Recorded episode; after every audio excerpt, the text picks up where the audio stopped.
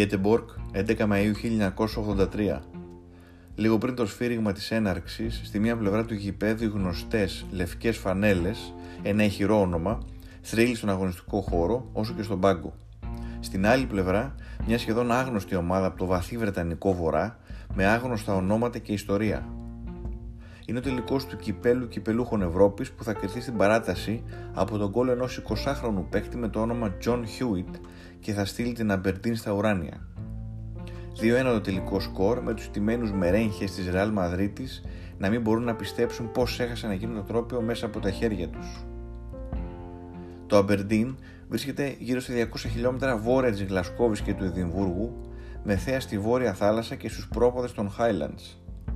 Μέχρι τα τέλη της δεκαετίας του 70, ο τοπικός ποδοσφαιρικός σύλλογος είχε μια αξιοσέβαστη πορεία, προσπαθώντας να μπει σφίνα στο παραδοσιακό ντουέτο των Rangers και Celtic, έχοντας καταφέρει να κερδίσει 6 τίτλους μεταπολεμικά.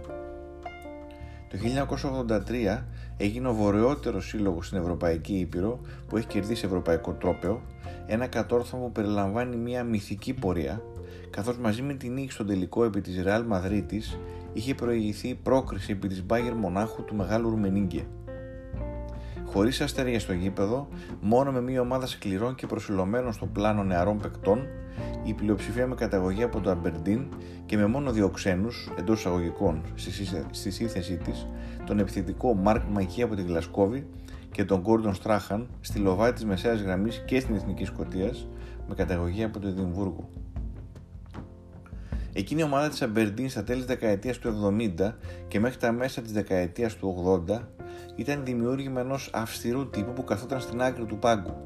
Ενός μάνατζερ με όλη τη σημασία της λέξης που σημάδεψε την ιστορία του Βρετανικού ποδοσφαίρου όσο ελάχιστη, τόσο εντός όσο και εκτός γηπέδου. Ήταν ο Άλεξ Φέργκισον, στα 41 του χρόνια τότε, με ικανοποιητικό παρελθόν ως παίχτης και δύο πρωταθλήματα δεύτερης κατηγορίας που είχε κερδίσει τη δεκαετία του 60 με τη Σεντ Τζόνστον και Φόλκερκ. Εκείνη την εποχή το κέντρο βάρους του Βρετανικού ποδοσφαίρου είχε μετατοπιστεί προς τα νότια. Ήταν τα χρόνια της κυριαρχίας της Liverpool, της Nottingham Forest και της Aston Villa με καμία σκοτσέζικη ομάδα να μην έχει κατακτήσει ευρωπαϊκό τίτλο από το 72 και το κύπελο κυπελούχων της Rangers. Κι όμως, οι Άγγλοι που τόσο επέρονταν για το ποδόσφαιρό τους ήταν εκείνοι που κόπιαραν το παιχνίδι των Σκοτσέζων, εκείνο το εξαντλητικό passing game που έφεραν στη Manchester United και τη Liverpool οι Matt Busby και Bill Shankly αντίστοιχα. Αυτούς τους δύο συμπατριώτες του είχε ως αναφορά ο Ferguson για να χτίσει το αγωνιστικό προφίλ των ομάδων του, αξιοποιώντας και εξελίσσοντας τη σοσιαλιστική ποδοσφαιρική τους φιλοσοφία.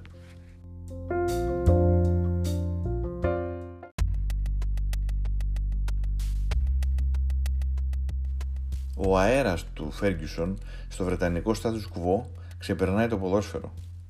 Στις εθνικές εκλογές του 1979, το Εργατικό Κόμμα κατέρευσε μπροστά στη νέα συντηρητική πορεία της Μάργαρετ Θάτσερ, η οποία σάρωσε στην Αγγλία και την Ουαλία, αλλά τα βρήκε σκούρα στη Σκωτία.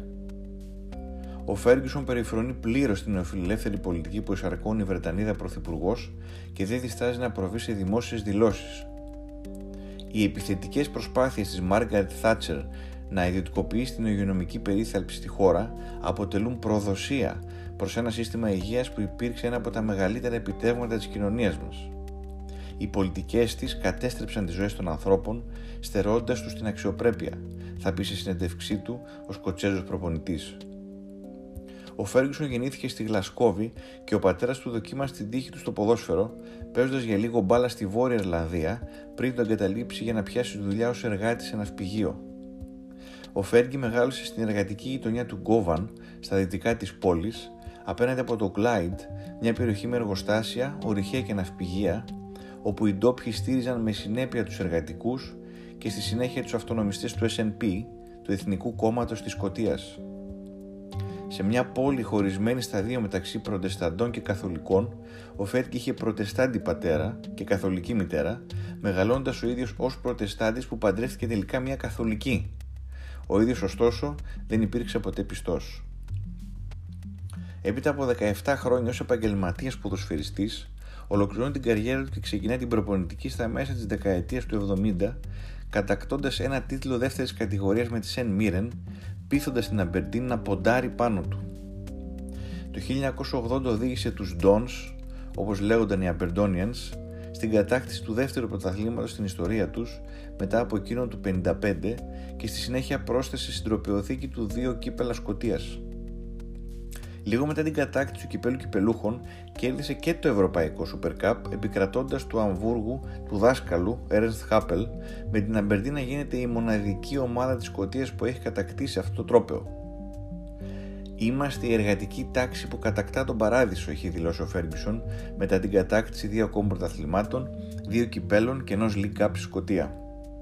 Με το παιχνίδι μας, με τις θυσίες και με την επιμονή μας στο πλάνο, φέρνουμε αποτελέσματα και μπορούμε να ανταγωνιστούμε ισότιμα τους πάντες, πρόσθεται. Στο δεύτερο μισό της δεκαετίας του 80 θα μεταφέρει αυτή την προπονητική του φιλοσοφία σε μια άλλη ιστορική εργατούπολη, το Μάντσεστερ. Με την άφηξή του θα βρει μια United σε αγωνιστική κρίση με τις μνήμες από το ευρωπαϊκό κύπελο του 68 να έχουν ξεθοριάσει. Θα ξαναχτίσει την ομάδα όπως έκανε και με την Αμπερντίν με σκληρή δουλειά, πλάνο και αυστηρότητα φέροντας την πρώτη ομάδα ποδοσφαιριστές από τις ακαδημίες και την περιοχή του Μάντσεστερ παίρνοντας πίσω τη χαμένη κληρονομιά του Ματ Μπάσμπι. Τα επόμενα 20 χρόνια θα είναι δικά του η Manchester United θα γίνει μία από τις πλουσιότερες και πιο επιτυχημένες ομάδες στον κόσμο, εδραιώνοντας την κυριαρχία της στη δεκαετία του 90 και την πρώτη δεκαετία του 21ου αιώνα. 13 πρωταθλήματα Αγγλίας, 9 FA Cup, 9 Community Shield, 2 Champions League, ένα κύπελο κυπελούχων, ένα Ευρωπαϊκό Super Cup, ένα διπυρωτικό κύπελο.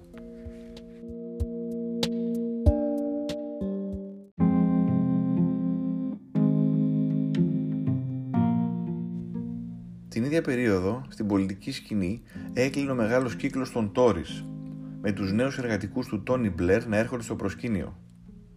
Ο Φέργκισον διατηρούσε φιλία με τον νέο πρωθυπουργό, έπαιζαν μπάλα μαζί, συζητούσαν για την πολιτική, έτρωγαν, έπιναν, ανέπτυξαν σχέσεις οικογενειακές. Αμφότεροι εγκαινίασαν τη νέα εποχή της Cool Britannia, μιας μεγάλης Βρετανίας που ανακάλυπτε την ταυτότητά της μέσα από τον δικαιωματισμό, το δικαίωμα στο όνειρο μέσα από μια νέα φάση σεξουαλικής και μουσικής απελευθέρωσης, μέσα από την άνοδο της δημοφιλίας του ποδοσφαίρου με τη δημιουργία της Premier League και την πορεία προς την εμπορευματοποίηση του αθλήματος. Oasis, Blair, Spice Girls, Britpop, το καλλιτεχνικό περιοδικό Loaded σάρωνε σε πωλήσεις, οικονομική άνοδος, στήριξη των μεσαίων εισοδημάτων και ένας υφέρπον εθνικισμός που εκφραζόταν στην ένδυση μέσα από τα ρούχα, μέσα από t-shirt, φούτερ και φορέματα με το Union Jack, τη σημαία της Μεγάλης Βρετανίας να εκφράζει αυτή τη συλλογική ανάταση. Πιστεύω στο εργατικό κόμμα γιατί πάντοτε εξυπηρετούσε τα συμφέροντα των εργαζομένων. Η στήριξή μου στο κόμμα έχει να κάνει και με τις δικές μου καταβολές, με το περιβάλλον που έχω μεγαλώσει, τους ανθρώπους που είχα και έχω δίπλα μου, είχε δηλώσει σε συνέντευξή του στο Channel 4 ο Fergie. Με την πάροδο του χρόνου, το όνειρο της σοσιαλιστικής ανάπτυξης του Μπλερ άρχισε να ξεθοριάζει η συμμετοχή της Μεγάλης Βρετανίας στην Αμερικανική εισβολή στο Ιράκ πρόδωσε τα όνειρα των νεότερων που δεν ήθελαν μια Βρετανία που αναζητά και πάλι επιβεβαίωση στο σκοτεινό απικιακό της παρελθόν, ενώ και στο πεδίο της οικονομίας εγκαταλείφθηκαν πολιτικές ενίσχυσης της κοινωνικής συνοχής και καταπολέμησης των ανισοτήτων. Οι κρίσεις διαδέχονταν η μία την άλλη και στη χώρα σταδιακά έμπαιναν Ρώσοι και Άραβες κρίση για να ξεπλύνουν ποσά στο ποδόσφαιρο και την αγορά ακινήτων. Όσο έσβηνε το όνειρο μιας νέας χειραφέτησης στα λαϊκά και μεσαία στρώματα, έτσι έχανε τη σπιρτάδα του και το παιχνίδι της Manchester United. Ωστόσο για τον Ferguson, για τον Sir Alex Ferguson πλέον, η πολιτική ήταν πάντα θέμα πίστης. Στήριζε το κόμμα, έστω και οικονομικά, όχι τόσο για αυτό που είχε καταλήξει να είναι, όσο κυρίως για αυτό που αντιπροσώπευε στο μυαλό του, για την παράδοσή του και τους μεγάλους αγώνες που είχε δώσει τις περασμένες δεκαετίες. Είχε αναπτύξει δηλαδή μια οπαδική σχέση με το κόμμα των εργατικών, όπως είχε και με τη United.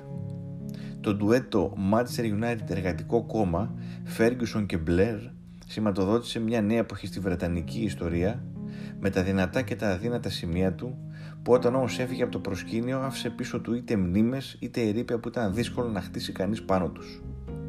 Το είδαμε τα τελευταία 10 χρόνια όταν την επανάσταση που έφερε η Manchester United, την κατάπιε ακραία εμπορευματοποίηση του αθλήματος, το νέο ρεύμα των εργατικών έδωσε την καλύτερη assist στις νεοφιλελεύθερες κυβερνήσεις των Tories που ακολούθησαν.